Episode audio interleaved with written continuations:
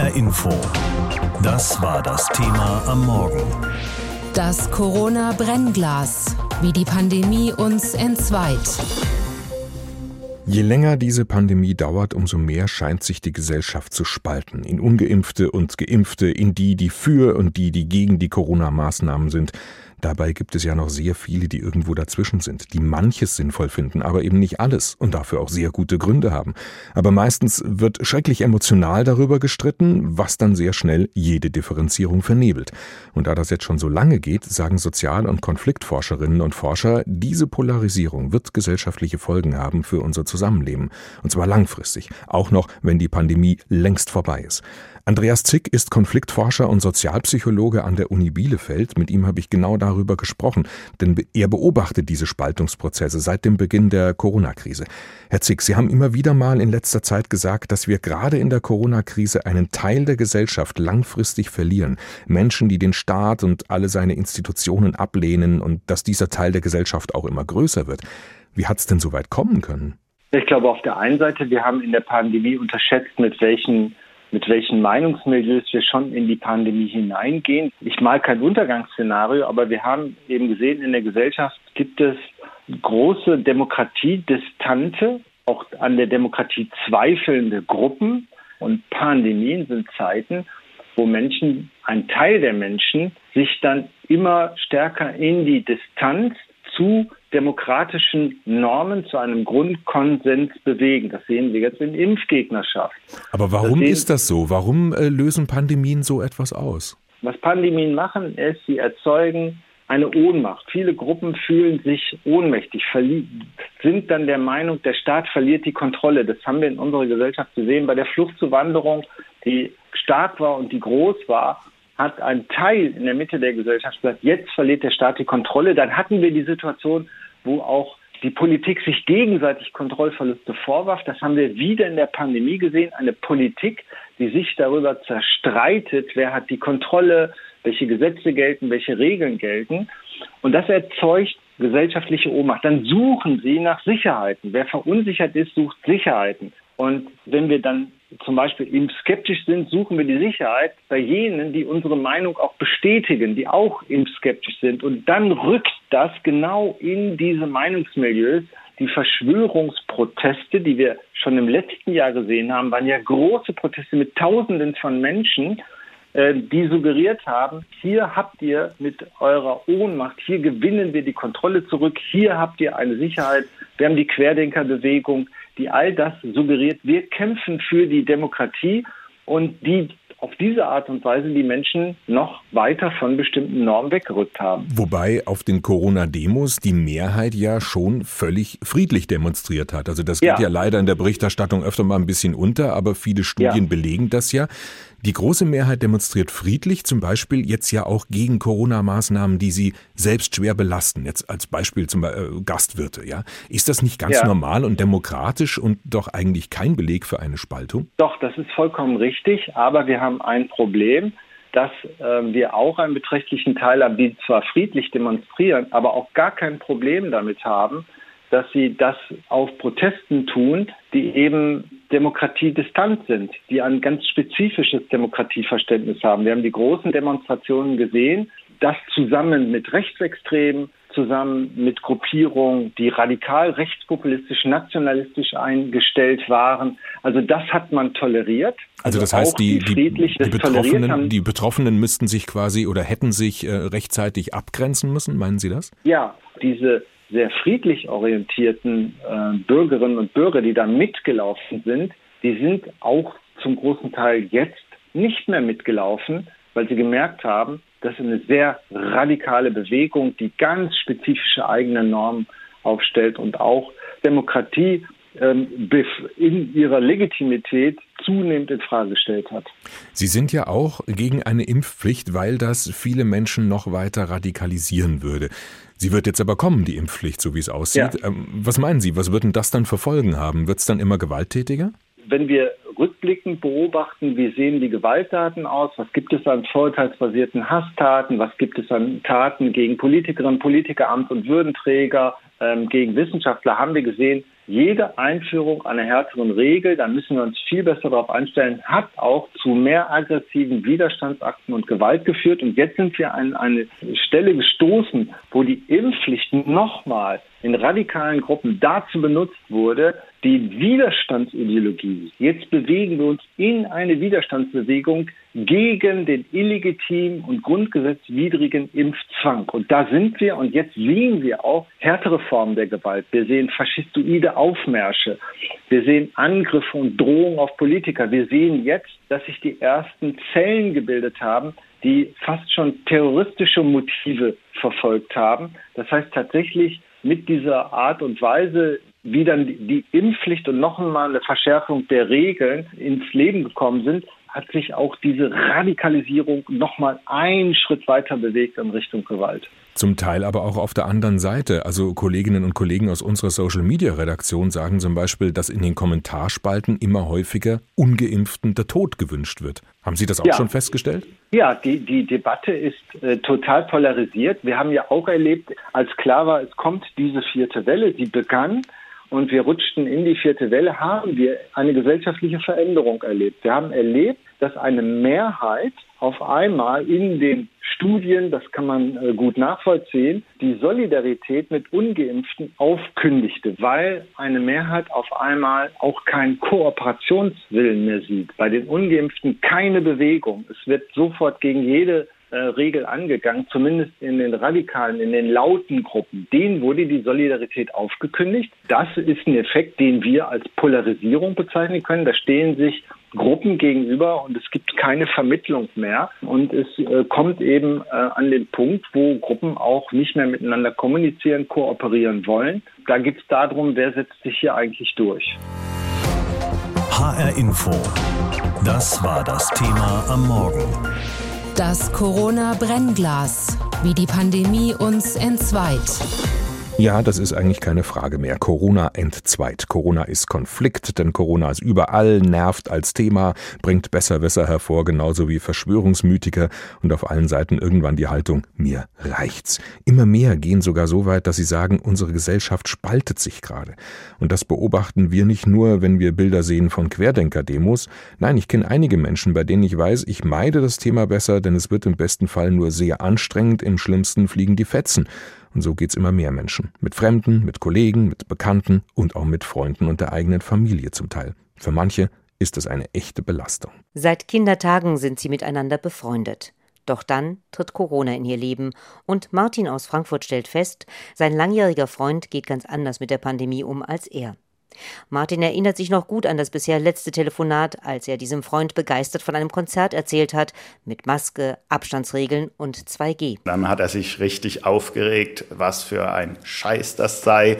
Das ist ja eine Unverschämtheit, so damit umzugehen. Ich so, was ist daran eine Unverschämtheit? Das ist aus meiner Sicht der einzige sinnvolle Weg, wieder halbwegs Normalität äh, zu erreichen. Daraufhin fragt Martin seinen Freund, wie der denn die Situation auf den Intensivstationen sieht dessen Antwort? Ja, was soll denn da sein auf den Intensivstationen? Ich so, naja, das war im Oktober das Gespräch.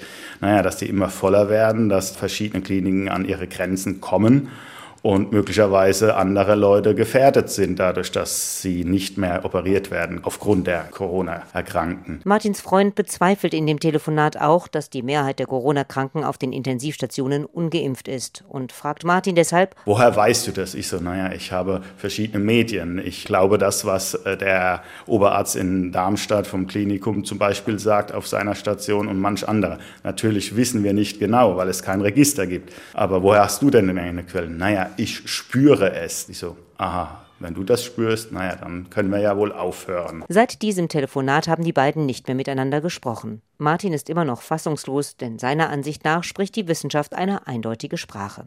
Mit solchen Argumenten hat auch, nennen wir sie Doris aus Frankfurt, versucht, ihre langjährige Freundin zu überzeugen, die die Pandemie von Anfang an in Frage gestellt hat. Die Argumente kamen nicht an dann ging das so weiter, dass wir uns teilweise ziemlich, ja, schon fast gestritten haben. Also es wurde emotionaler, wesentlich emotionaler. Ich habe es nicht verstanden, warum sie es nicht versteht. Und umgekehrt wahrscheinlich genauso. Und ich erinnere mich dann an Situationen, wo ich gemerkt habe, okay, auf der Sachebene komme ich einfach überhaupt nicht weiter. Also hat sie versucht, das Thema mal eine Weile nicht anzusprechen.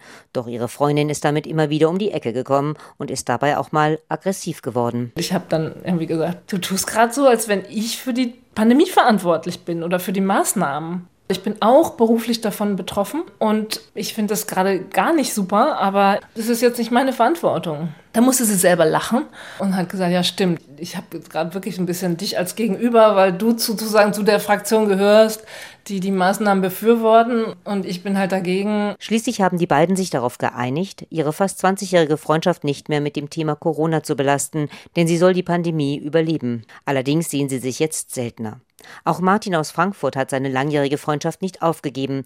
Zu Weihnachten schickt er seinem Freund, der in einer anderen Stadt lebt, wie jedes Jahr Post und wartet nun darauf, ob von der anderen Seite auch etwas kommt. Ich hoffe, dass es nochmal zu einem direkten Austausch kommen wird. Nur ich kann es nicht erzwingen und Vielleicht gibt es ja noch ein Weihnachtswunder. Denn diesen Freund wirklich wegen dieser Auseinandersetzung über Corona zu verlieren, das fände er nach all den Jahren schon sehr hart. Beispiele aus dem Privaten, wie sehr Corona spalten kann. Jutta Nieswand hat uns davon erzählt für das Thema heute Morgen bei uns. Das Corona-Brennglas, wie die Pandemie uns entzweit. Es gibt wohl kaum ein Thema, über das so aufgebracht diskutiert wird wie die Corona-Krise. Und das schon seit fast zwei Jahren. Manche nennen es auch schon eine Spaltung der Gesellschaft. Und viele haben auch einfach genug davon und wollen wenigstens an Weihnachten einfach mal Ruhe haben. Aber auch und gerade an Weihnachten trifft man dann Verwandte. Die einen sind für die Impfpflicht, die anderen dagegen. Vielleicht sitzt sogar einer mit am Tisch, der Verschwörungsmythen glaubt. Wie geht man dann damit am besten um? So Verschwörungszeug einfach so stehen lassen? Das will man eigentlich nicht. Aber ein Corona-Streit unterm Weihnachtsbaum, das will auch keiner. Wir haben uns Rat geholt von einer Fachfrau. Nathalie Krahe ist Psychologin und Konfliktberaterin in Frankfurt mit eigener Praxis und mit ihr habe ich vorhin gesprochen. Frau Krahe, wenn jemand in der Familie zu Corona eine fundamental andere Meinung hat als ich, sollte ich diesen Streit an Weihnachten austragen oder das Thema am besten umschiffen? Sie hatten ja gerade selber gesagt, an Weihnachten möchte man vielleicht einfach mal ja. ein bisschen friedvolles Miteinander haben, weniger Konflikte und ich würde dringend empfehlen, das Thema vielleicht nicht zu umschiffen, sondern zu vertagen und zu sagen, hör mal, dafür würde ich mir gerne Zeit nehmen, lass uns da bei einer passenden Gelegenheit nochmal in Ruhe drüber sprechen. Heute klammern wir es vielleicht aus. Ja, weil wirklich ausklammern kann man sie eigentlich nicht, weil das nee. Thema ja überall reinspielt, in jeden ja, Lebensbereich. Ne? Das ist so, ja, ja, genau. Aber könnte so ein Streit nicht auch was, ich sag mal, Befreiendes, was Reinigendes haben? Aber ja, das erleben wir ja auch tagtäglich. Wir sprechen ja auch von einem reinigenden Donnerwetter und anschließend geht's ja gut weiter, wenn die Karten, sage ich mal, auf dem Tisch liegen. Nur wissen Sie, das Ganze geschieht ja vor dem Hintergrund, dass Weihnachten schon vor der Pandemie ein hoch emotional besetztes Thema war. In vielen Familien hoffe ich doch überwiegend positiv, manchmal aber auch nicht. Und es sind sowieso schon Spannungen in der Luft. Und jetzt kommen noch die Pandemie-Themen dazu. Je nachdem, was man so für eine Konfliktkultur in seiner Familie pflegt, also ob das konstruktiv verläuft, ob man überhaupt die Möglichkeit hat, sich so zu streiten, dass auch anschließend weitergegessen oder weitergefeiert werden kann. Man hat die Meinungen ausgetauscht und weiß jetzt, wo jeder steht oder aber ob man weiß, das eskaliert bei uns und dann verlassen Menschen den Raum und das Fest oder es wird schlimmstenfalls handgreiflich. Also da gibt es keine einfache Empfehlung. Ich meine aber, wenn ich das an der Stelle sagen darf, es ist doch eine gute Gelegenheit jetzt in der Vorbereitung auf die Feiertage nochmal grundsätzlich zu überlegen, wie passt es mir? Wie möchte ich feiern? Mit wem möchte ich beisammen sein? Und was möchte ich vielleicht auch begrenzen? wir dürfen ja auch Corona nutzen, um uns darüber mal Gedanken zu machen. Vielleicht wollen wir die anderen Familienfeiern gerne miteinander haben, Geburtstage, Ostern, was immer dazugehört. Und wenn ich dann mit Weihnachten riskiere, komplett rauszugehen, ist es ja auch nicht in meinem Sinne. Also das muss mhm. gut abgewogen sein. Haben Sie das schon erlebt bei Ihrer Arbeit, dass sich Menschen so richtig endgültig verkracht haben wegen ihrer Meinung zur Corona-Pandemie? Also Meinung zur Corona-Pandemie habe ich es so in der Beratung noch nicht erlebt, aber zu anderen Themen. Und das sind natürlich dann traurige Verläufe, wobei meistens fällt es schon auf einen Nährboden, wo vorher vielleicht auch schon Spannungen waren. Wenn ich von Unvereinbarkeiten höre, und das haben wir in fast allen Freundeskreisen oder Familien, ich kenne es aus der eigenen Familie, dann ist meine Empfehlung immer, lass das Thema eine Weile ruhen. Lass das Thema ruhen, blendet es aus. Es gibt viele andere hoffentlich positive Anknüpfungspunkte, die uns verbinden, Schönes, was wir miteinander erlebt haben.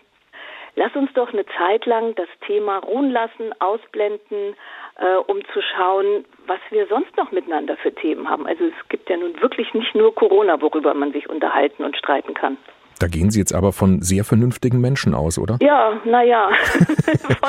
ist ja schön, wenn Sie das grundsätzlich tun. Nein, aber ich denke auch, also jeder will ja gerne überzeugen, aber niemand will gerne überzeugt werden. Also ist das Problem in so einem Konflikt vielleicht gar nicht so sehr immer der oder die andere, sondern eher man selbst? Definitiv. Es gibt aus der gewaltfreien Kommunikation, das ist ein Beratungsansatz, ein ganz schönes Zitat, das lautet, Willst du Recht haben oder glücklich sein? Beides gleichzeitig hm. geht nicht. Oder nicht immer, würde ich es mal vielleicht ergänzen. Und da muss ich mir schon überlegen, wie sehr habe ich mich vielleicht auch in meiner Sichtweise verbissen oder in, in eine Position manövriert, die wenig beweglich ist. Und ich könnte mir vorstellen, was uns allen gut tut, ist wieder ein bisschen mehr Bereitschaft, Dissens, also Unstimmigkeiten und verschiedene Positionen ein bisschen auszuhalten und zu sagen, oh, macht mich auch neugierig. Wie kommst du zu dieser Ansicht? Und also ich würde wirklich raten, Fragen, Fragen stellen, ein echtes Interesse zeigen und wie kommst du zu dieser Einschätzung? Das hat oft was Deeskalierendes, weil wissen Sie, aus der Psychologie kann man ganz klar sagen, Menschen wollen wahrgenommen werden. Und die wenigsten, die eine von mir abweichende Haltung haben, sind ja irgendwie verschwörungstheoretisch oder sonst wie für mich befremdlich unterwegs, sondern haben ja vielleicht auch aus ihrer Position gute Gründe. Die sollte ich mir vielleicht schon auch mal anhören, um dann zu sagen, du, da kommen wir auf gar keinen Nenner. Aber lass uns gucken, wie gesagt, jetzt, was verbindet uns vielleicht sonst noch? Aber Sie haben vollkommen recht, dazu gehört Disziplin, dazu gehört Reflexion ähm, und es gehören immer zwei dazu, wenn es kracht. Also das ist nie eine Seite. Das lernen wir, glaube ich, schon im Kindergarten. Viel ist in der Politik gerade die Rede davon, dass die Querdenkenszene radikaler werde. Aber woran kann man das eigentlich festmachen? Wie sie daherreden, wie sie hetzen in sozialen Netzwerken? Auf jeden Fall gibt es mehr Demos, auch in Hessen, seit es wahrscheinlicher wird, dass wir in Deutschland doch noch eine Impfpflicht kriegen. Zum Teil sind diese Demos sogenannte Spaziergänge. Unangekündigt, pseudospontan versammeln sich in vielen Orten abends Demonstranten. Aber daraus kann man noch nicht direkt ableiten, dass das Protestmilieu sich in eine extremere Richtung entwickelt entwickeln würde. Unser Reporter Volker Siefert berichtet viel von diesen Demos der Querdenkenszene und er hat nach Antworten gesucht. Redner auf den Demos sehen in Masken und der möglichen Impfpflicht einen Beleg, dass sich 2021 die Geschichte von 1933 wiederholen würde. Die aus ihrer Geschichte gelernt haben, sind die Menschen, die hier vorne stehen und die versuchen, die Geschichte zu wiederholen, sind die, die da hinten stehen. Gemeint sind Polizisten als Vertreter des Staates. Doch dieser Vergleich von der Bundesrepublik Deutschland als einer neuen Diktatur blendet aus, dass die geistigen Nachfolger des NS-Regimes in den Reihen der Querdenkerszene ungehindert mitmarschieren können. Joachim Schäfer leitet das Jugendfilmprojekt Hessencam. Der Pastoralreferent der katholischen Domgemeinde Wetzlar hat sich zur Aufgabe gemacht, Demonstrationen zu filmen, ist immer hautnah dran. Vergangenen Montag wurde er bei einer Querdenken-Demo in Wetzlar von Anhängern der Neonazi-Partei Der Dritte Weg mit seiner Kamera zu Boden gerissen. Zum Glück blieb er unverletzt. Was ich natürlich kritisieren muss, dass wenn Gruppen wie der Dritte Weg mit Transparenten sichtbar durch die Demonstration laufen, dass dort Menschen nicht einfach, auch wenn sie darauf angesprochen werden, sich distanzieren, sowohl räumlich distanzieren als auch inhaltlich distanzieren. Also es kommt oft vor, dass solche Gruppierungen dann noch verteidigt werden. Früher war es wirklich so Sitte, es war Konsens, dass man sagt, mit Nazis redet man nicht, mit Nazis geht man nicht auf die Straße. Die Emotionen kochen hoch, nicht nur auf Demonstrationen. Auch im Internet geht die Suche nach den Schuldigen an der Pandemie weiter, wie dieser Demonstrant erzählt. Also ich, ich sage das offen, ich bin auch auf Telegram unterwegs. Manche Dinge finde ich so ein bisschen weit hergeholt, vielleicht.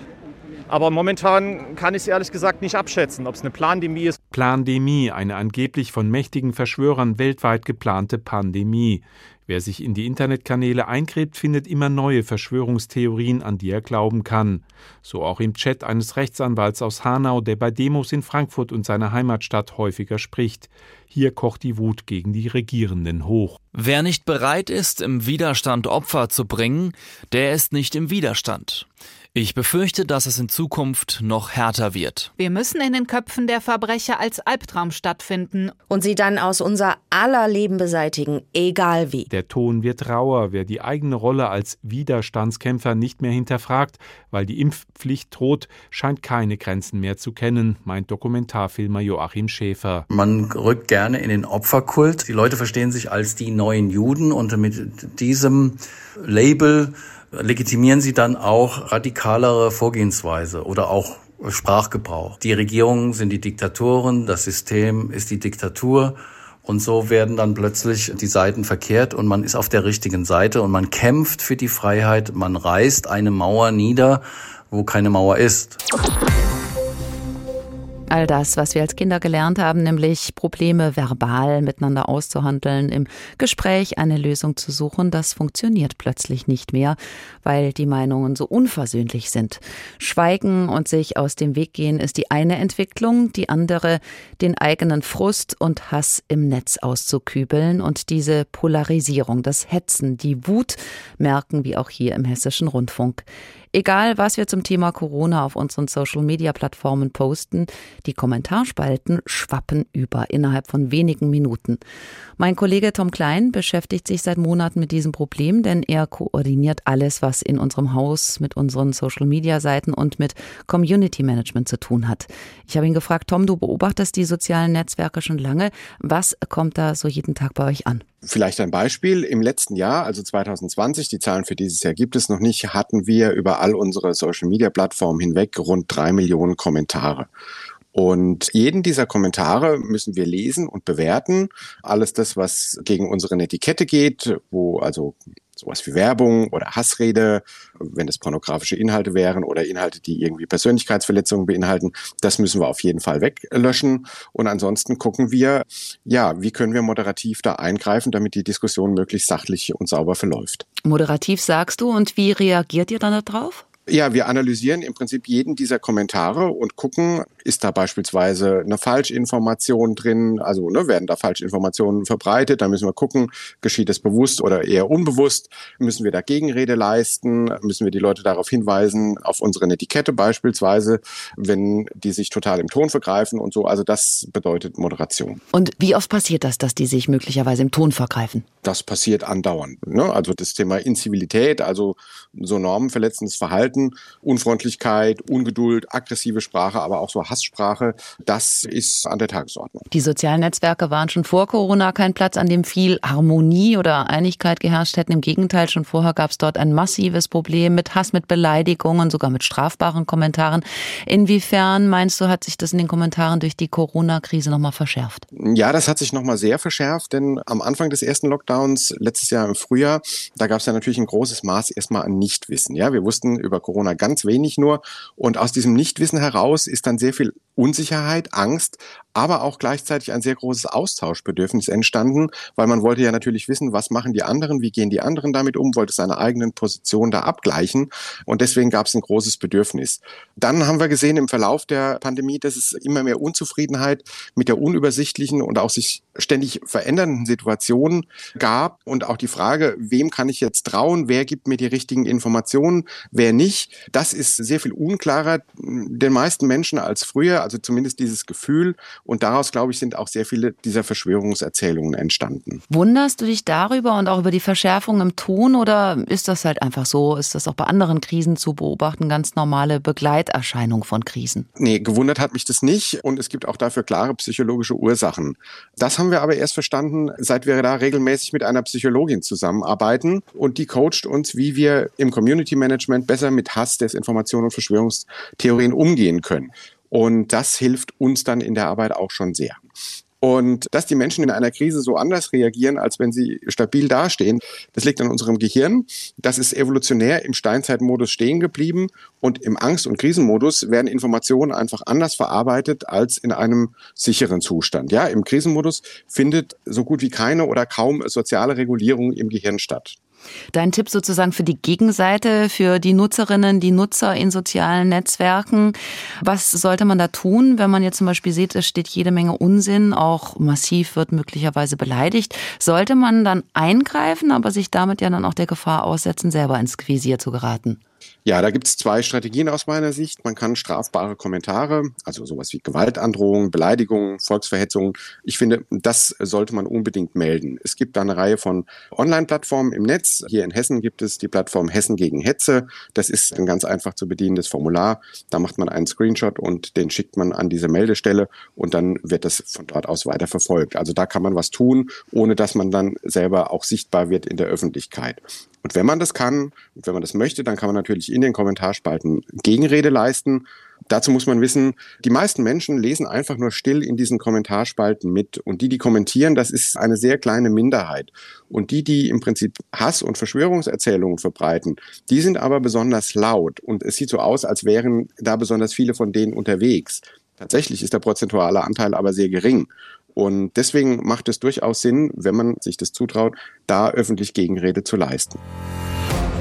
HR Info. Das Thema. Wer es hört, hat mehr zu sagen.